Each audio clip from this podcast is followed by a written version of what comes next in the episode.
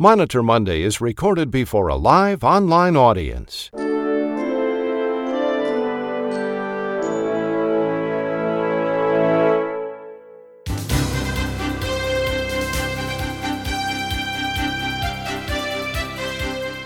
This is Monitor Monday for November 15th, 2021. Here's today's rundown. Three new final rules issued last week mean only one thing more audits are on the horizon, as we'll learn today on Monitor Monday. Also, we continue our exclusive series on how some auditors are secretly manipulating data to increase extrapolation to get more money from providers. RAC Monitor investigative reporter Ed Roche has details.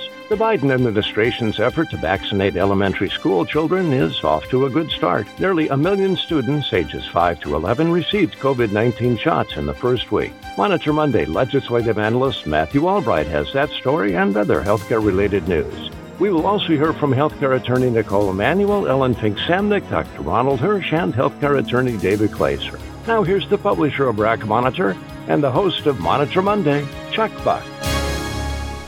Good morning, everybody. Get a welcome to Monitor Monday.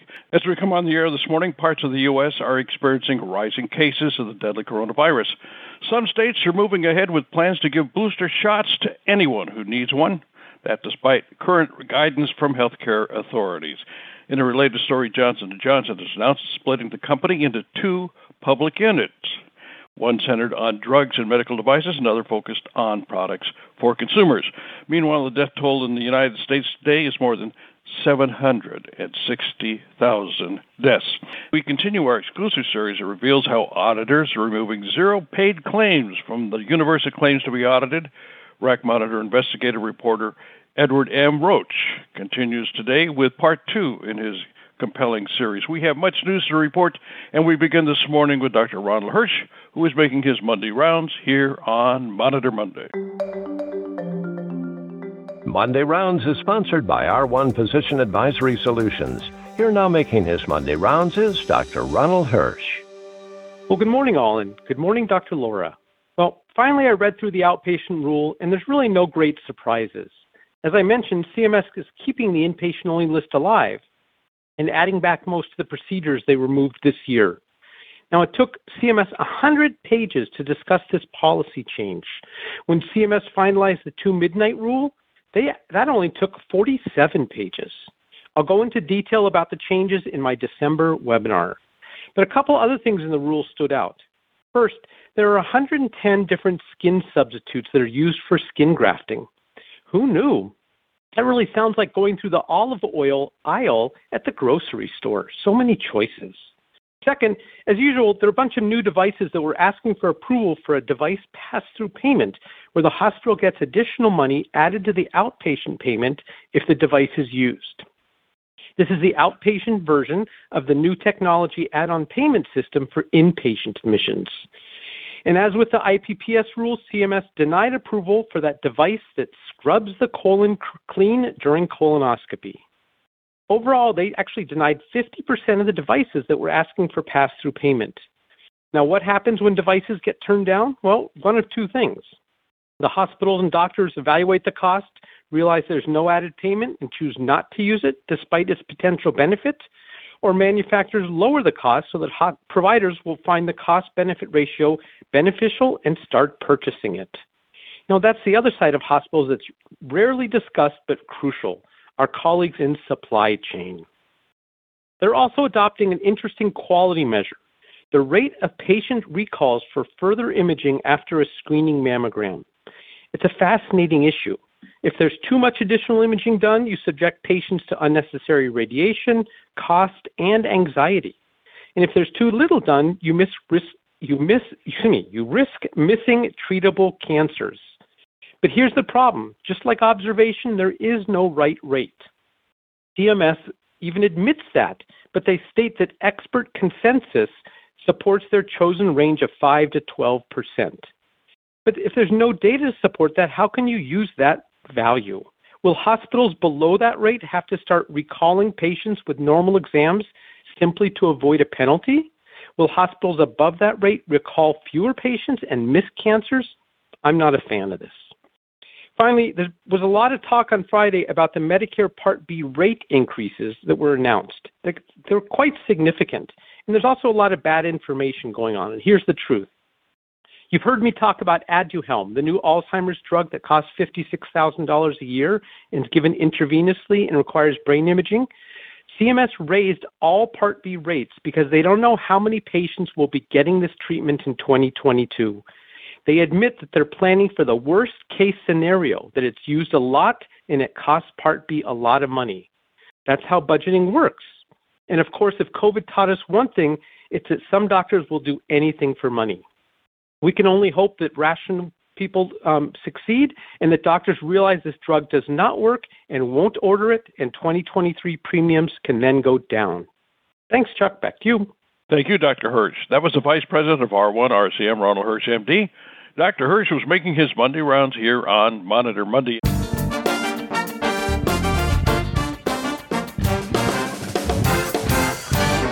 Coming up next, the Monitor Monday RAC Report.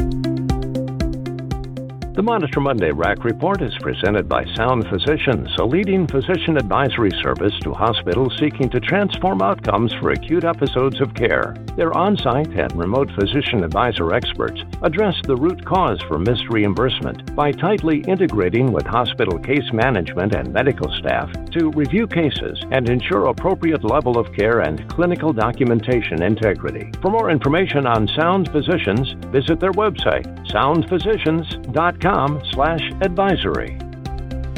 Here now with the Monitor Monday RAC Report is healthcare attorney Knicole Emanuel. Good morning, Knicole. Hello, and happy RAC Monitor Monday. Hospitals across the nation are seeing lower profits, and it's all because of a sudden tsunami of Medicare and Medicaid provider audits. Whether it be RAC, MAC, UPIC, or program integrity, hospital audits are rampant. Billing errors, especially quote unquote supposed bundling are causing a high rate of insurance claims denials, hurting the finances of hospitals and providers. A recent report from the American Hospital Association found under an optimistic scenario, hospitals would lose 53 billion in revenue this year. Under a more pessimistic scenario, hospitals would lose 122 billion thanks to a 64 billion decline in outpatient revenue. The Healthcare Auditing and Revenue Integrity 2021 Benchmarking and Trends Report is a report that came out and discussed why administrative issues continue to play such a big role in the nation's high costs in this area. The data used covers 900 facilities, 50,000 providers, 1,500 coders, and 700 auditors. What could go wrong? According to the report, 40% of COVID related charges were denied, and 40% of professional outpatient audits for COVID, and 20% of hospital inpatient audits failed. Undercoding posed a significant revenue risk, with audits indicating the average value of underpayment is $3,200 for a hospital claim and $64 for a professional claim overcoding, that's where the, the big bucks come in, remains problematic. The Medicare Advantage plans and payers under scrutiny for expensive inpatient medical necessity claims, drug charges, and clinical documentation to justify the final reimbursement. Missing modifiers resulted in an average denied amount of $900 for hospital outpatient claims, $690 for inpatient claims, and $170 for professional claims. 33% of charges submitted with hierarchical condition category codes were initially denied by payers, highlighting the increased scrutiny of complex inpatient stays and higher financial risk exposure. The top fields being audited were diagnoses, present on admission indicator, diagnosis position, CPT or HCPCS coding, unit billed, and data service. The average outcome from the audit was 70.5% satisfactory, so as a whole, they got a C. While this report did not in and of itself lead to any alleged overpayments and recoupments, guess who else is leading this audit and salivating like Pavlov's dogs. The RACs, the MACs, the UPICs, and all the other alphabet soup auditors. Those 900 facilities and 50,000 healthcare providers need to be prepared for audits with consequences. Back to you, Chuck. Thanks, Knicole, very much. That was healthcare attorney Knicole Emanuel. Knicole is a partner in the law firm of Practus. And coming up at about uh, 11 minutes after the hour, you're going to hear Matthew Albright, Ellen Fink-Samnick, David Glazer, and Rack Monitor investigative reporter Ed Roche, who is standing by to report our lead story. It's Monday, it's November the 15th, and you're listening to the live edition of Monitor Monday. Stand by. The American College of Physician Advisors is the only physician led nonprofit national association of thought leaders representing all aspects of the physician advisor role. Developed to expand the influence of physician advisors through education and industry networking. The membership consists of physician advisors and other hospital leaders focused on a broad range of topics, including utilization management, case management, clinical documentation integrity, regulatory compliance, revenue cycle, and executive leadership. You're invited to partner with physician leaders and associated healthcare professionals and join their effort to foster greater physician executive influence within healthcare systems. Access uniquely formatted Medicare inpatient only lists designed for ease of use, the results of their latest physician advisor survey, and take advantage of CME discounts available only to members.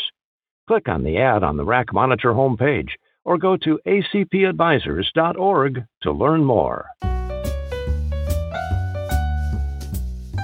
Here now with the Monitor Monday Risky Business Report is healthcare attorney David Glazer. Good morning, David. And David, as I say every Monday morning, what could be risky today? New policy fatigue, Chuck. So on Friday, CMS issued new final guidance about mingle, commingling of space in hospital outpatient departments. But I don't have time to cover that this week, so that'll be our topic next week. Instead, I'm going to talk about the COVID vaccine requirement for freestanding physician clinics and also some information about good faith estimates in surprise as part of surprise billing. Both proved complicated to analyze. So all of the different vaccine mandates can be incredibly confusing. As Matthew Albright explained last week, the CMS mandate requiring vaccinations only applies for organizations that have conditions of participation. If you're a provider based clinic, there are conditions of participation, so the CMS mandate applies. But if you're in a freestanding physician clinic, there are no conditions of participation, hence no CMS mandate. Now, there are two additional sets of rules. One applies to government contractors, but participating in Medicare and Medicaid is not a government contractor for this purpose. That leaves the new OSHA requirement. Let's ignore for the moment the fact the court has temporarily prevented enforcement of the November OSHA rules. If the rules are reinstated, what must freestanding clinics do? The answer depends on how you're handling the OSHA rules that were issued in June. If you complied with those rules, requiring your staff to wear face masks or respirators, limiting exposure to aerosol generating procedures, physical distancing, physical barriers, cleaning, disinfection, and the other factors that were included in that June guidance, you will not need to follow the new OSHA rule at least through December 21st. That's when the June OSHA temporary emerg- I'm sorry, emergency temporary standards will expire. If they're extended, you will still not need to follow the most recent and more burdensome vaccine mandate issued a couple of weeks ago. But if you managed to avoid the June requirements by using the exception that permits you to screen all visitors to your building and denying entry to people that might have COVID, then you either need to start following those June rules or you will be stuck with the November rules assuming they survive the court challenge. Now my colleagues wrote a Q&A about this and if you want a copy of it, it's free, let me know. Next, I want to talk about a provision in the No Surprises Act statute that has received little coverage, save for Matthew Albright mentioning it a few weeks ago. Most of the No Surprises Act applies only to services that happen in hospitals, ambulatory surgical centers, freestanding EDs, and air ambulances. But there's one provision that applies universally to hospitals, physician clinics, dentists, and basically the entire healthcare industry. Under it, clinics need to provide a good faith estimate of the fees to be charged. Initially, as of January 1st, 2022, the requirement only applies to patients who are uninsured or who are not using insurance to pay for their services. At some point in the future, this provision will require healthcare organizations to provide an estimate to insurance companies, but that date is uncertain. Now, this rule only applies to scheduled services. If the patient isn't using insurance and schedules a service 10 or more days in the future, you've got to provide them with the estimate within three business days after they call to schedule. If the appointment is three to nine days out, you have to provide the estimate within one business day of scheduling. For anything scheduled within three days, no estimate is required. The No Surprises Act requirements are extremely complicated. Fortunately, RAC Monitor has a webinar to explain them. Please sign up for that December 9th event. I believe Emily has pushed the link out, and you can always look on the RAC store. Chuck, it seems that a lot of organizations are still learning about the nuances of the No Surprises Act. You never want to be singing Del Amitri's Always the Last to Know. As I read the law, I felt like creation's gone crazy. But we will do our best to make sure our listeners are not the last to know.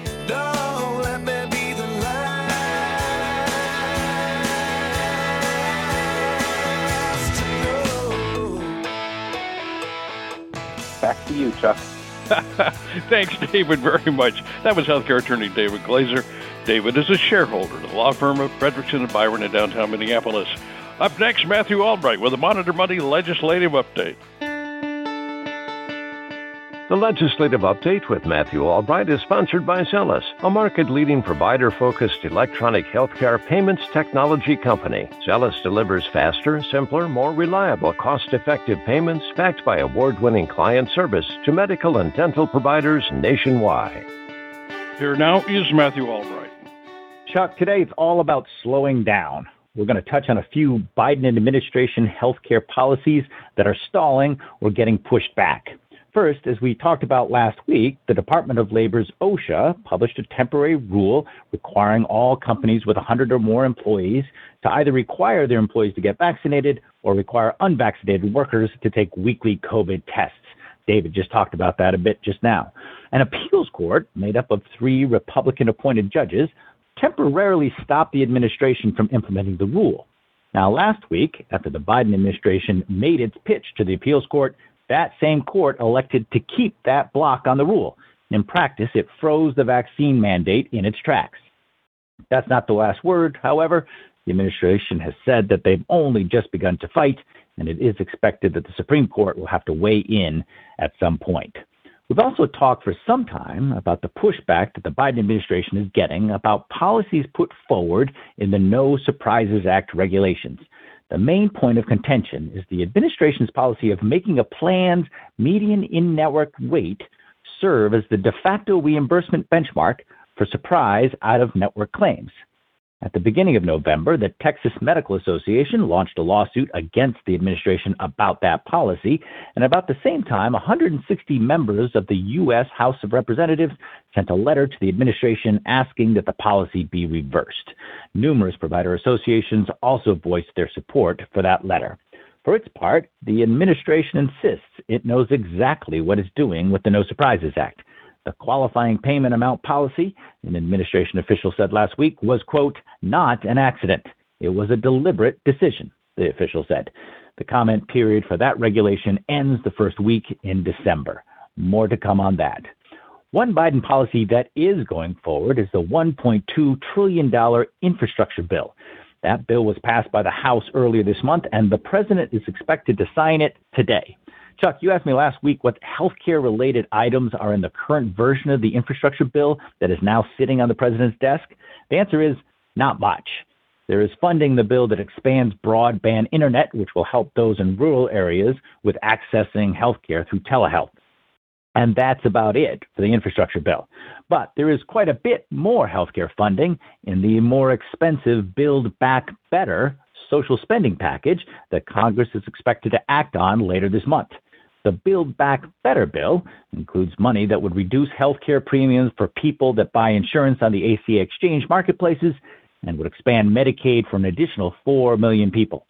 The bill would also extend the Children's Health Insurance Program, or CHIP, and would offer hearing coverage through Medicare. That Build Back Better package, of course, will not be as easy to pass as the infrastructure bill, which itself was no walk in the park. We'll have more on the healthcare provisions that are in that Build Back Better package as that bill progresses. Back to you, Chuck. Thanks, Matthew, very much. That was former CMS official Matthew Albright. Matthew is the Chief Legislative Affairs Officer for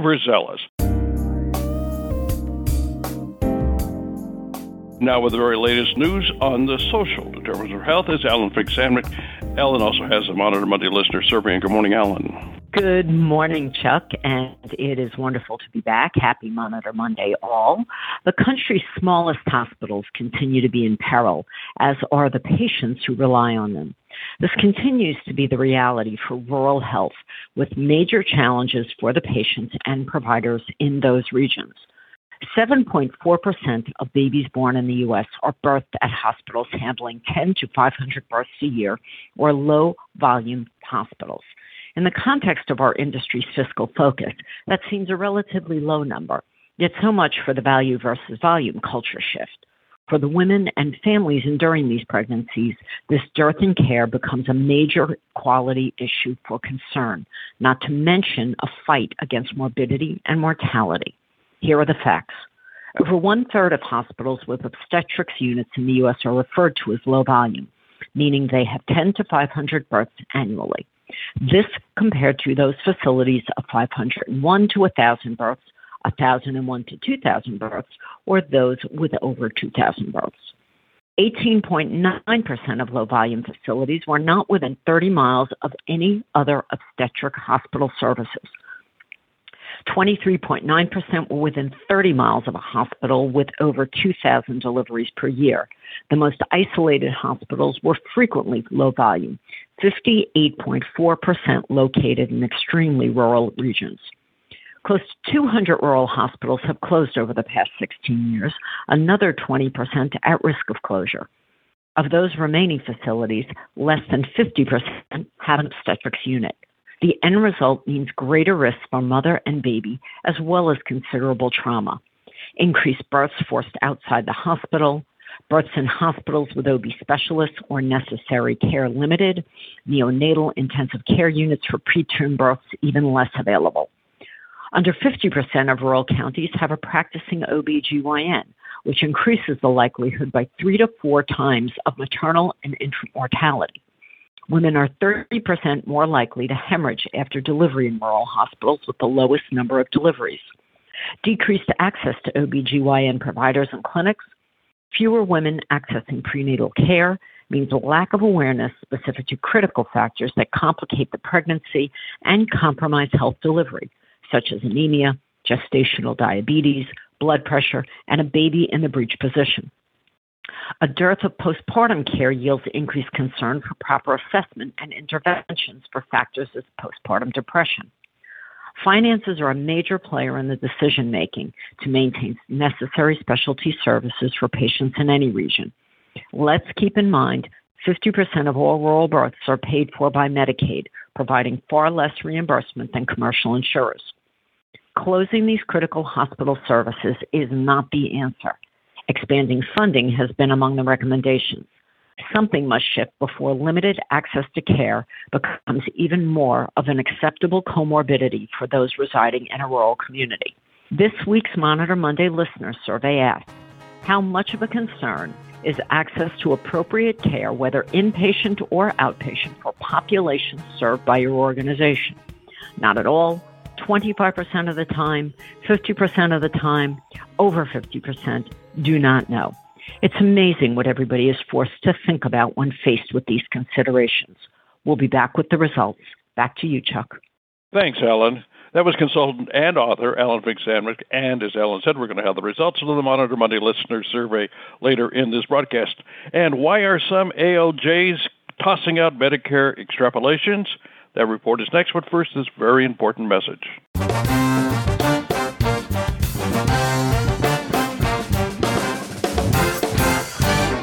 These days, maintaining strict regulatory compliance is a big challenge. A variety of factors, from a deluge of regulatory news to the ongoing impact of COVID 19, make it feel like you're navigating turbulent waters. Now, more than ever, you need to be sure everyone on your team, including those working remotely, is following the same guidance and moving in the same direction. A subscription to RAC Monitor Compliance webcast is your port in the storm. For a single money saving fee, your whole team can access the full library of exclusive RAC Monitor educational webcasts featuring nationally acclaimed compliance and audit experts. Here's good news you can get a complimentary three day trial by visiting the portal page at RAC University.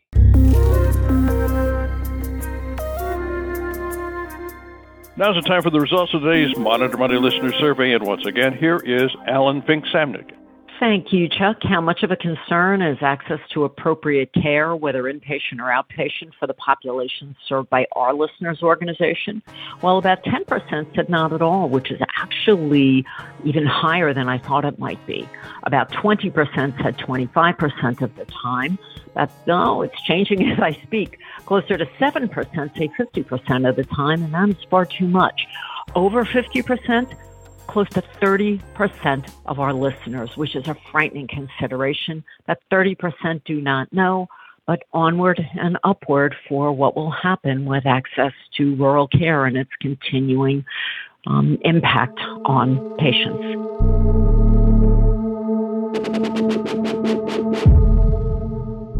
We continue our explosive series that exposes the first time how unsavory auditors are using zero based claims to increase extrapolation. Here now with part two of his exclusive series for RAC Monitor is RAC Monitor investigator reporter Ed Roche. Good morning, Ed. Hey, Chuck. How are you? Let me just review quickly what zero paid claims are, and then I'll just talk about why it's outlawed in the PIM. And then we're going to look at two ALJ decisions that have thrown out extrapolations because of this problem. So, zero paid claims are basically just claims the provider submits that are not paid. There's not much record kept of why they're not paid, but th- they have a zero there. And so when the auditor comes in to sample a bunch of claims to do a statistical extrapolation, they they pick a period of time, one year or so, and then they extract that those claims from the master universe database and that's called a frame, and then from that they do the sample. But what they do behind the scenes is that when they extract this thing from the master database, they eliminate all the zero paid claims. And what this does is it makes it impossible for a zero paid claim that should have been paid to be reviewed during the audit. And this biases the extrapolation number against the provider because it can only be adjusted upward and never downward because there's never any possible credit or review of zero paid claims. Now, there, there are 12 or so parts of the PIM that require zero paid claims be included. Um, and in particular, Section 8432 says that removal of unpaid claims is a direct violation of this section or that chapter in the PIM. So in spite of all of this, for years and years, the um, auditors have just been eliminating zero paid claims, and they, they usually don't document it very well, and they don't tell you which zero paid claims have been eliminated and so on. It's all hidden behind the scenes. So recently, there have been two ALJ decisions about this. One said, quote, the PIM requires universes and frames to include unpaid services in at least 12 different sections but the frame generated by the, the contractor only included services for which the amount paid was greater than zero. For this reason alone, the extrapolation in the audit is invalid. So that's one. And then in another decision, another ALJ wrote the ZPIC failed to include zero paid service lines in violation of the PIM.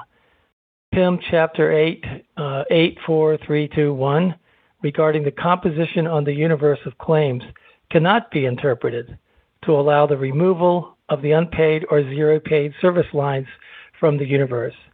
So, what this means is that finally some ALJs have gotten to the bottom of this problem and been able to trace back the skullduggery that takes place when the zero paid claims are eliminated as the frame is extracted from the universe and they're rejecting it. And this is in in um, this is really follows the PIM in some ways for the first time. I think I've been doing this for since 2001, and this is the first time this problem has really been addressed. So it's too early to rest easy since this abusive practice has been so commonplace and the auditors have grown used to doing this abuse as a matter of standard practice, and probably someone will appeal. But for the time being, this is definitely good news because the ALJs are actually following the PIM in this very important area. Back to you, Chuck. Thanks, Ed, very much for that exclusive report. That was Ed Roche. Ed is calling in from New York. He is a RAC Monitor investigative reporter. And that's going to be a wrap for this live edition of Monitor Monday. And we thank you so very much for being with us today. Special thanks to our outstanding panelists Matthew Albright, Knicole Emanuel, Ellen Fink-Samnick, David Glazer, Dr. Ronald Hirsch, and RAC Monitor investigative reporter Edward M. Roche, who reported our lead story.